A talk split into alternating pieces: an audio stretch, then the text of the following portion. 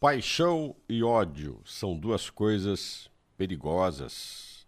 Levam ao extremo e cegam as pessoas. Quando estamos apaixonados, nós temos uma tendência a colocar no nosso objeto de desejo características que não existem. Perdoamos todos os seus pecados. Não enxergamos nenhum defeito. E sim projetamos aquilo que adoramos e somos, literalmente, apaixonados. Quase um louco perdido pelo desejo. Se odiamos, fazemos a mesma coisa no sentido contrário. No outro, nosso objeto de ódio, tudo vira defeito. Tudo que ele faz é má intenção.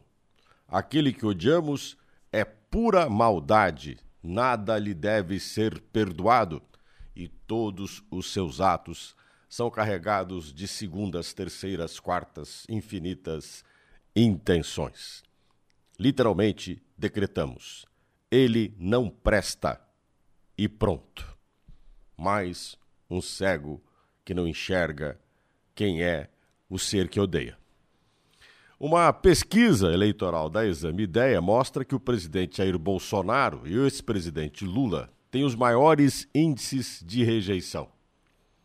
O atual mandatário, Bolsonaro, tem quarenta e cinco por cento de rejeição. O ex-presidente Lula, quarenta e dois por cento. Enfim, tem muita gente que odeia os dois.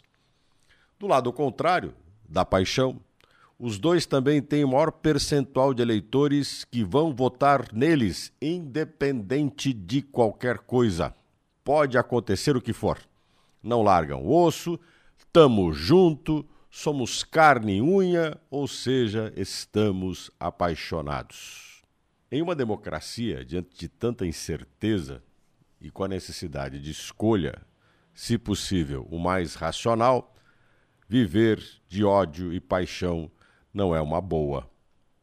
Mas é isso que movimenta, move grande parte dos seres que escolhem, fazem opção. Não só para a presidência da República, para boa parte de sua vida. Aquele que joga no imediato todas as suas fichas, se entrega pelo amor e agride pelo ódio. Quando você observa a quantidade de crimes passionais que nós temos, não é difícil de entender o eleitor. O difícil é aceitar as suas escolhas.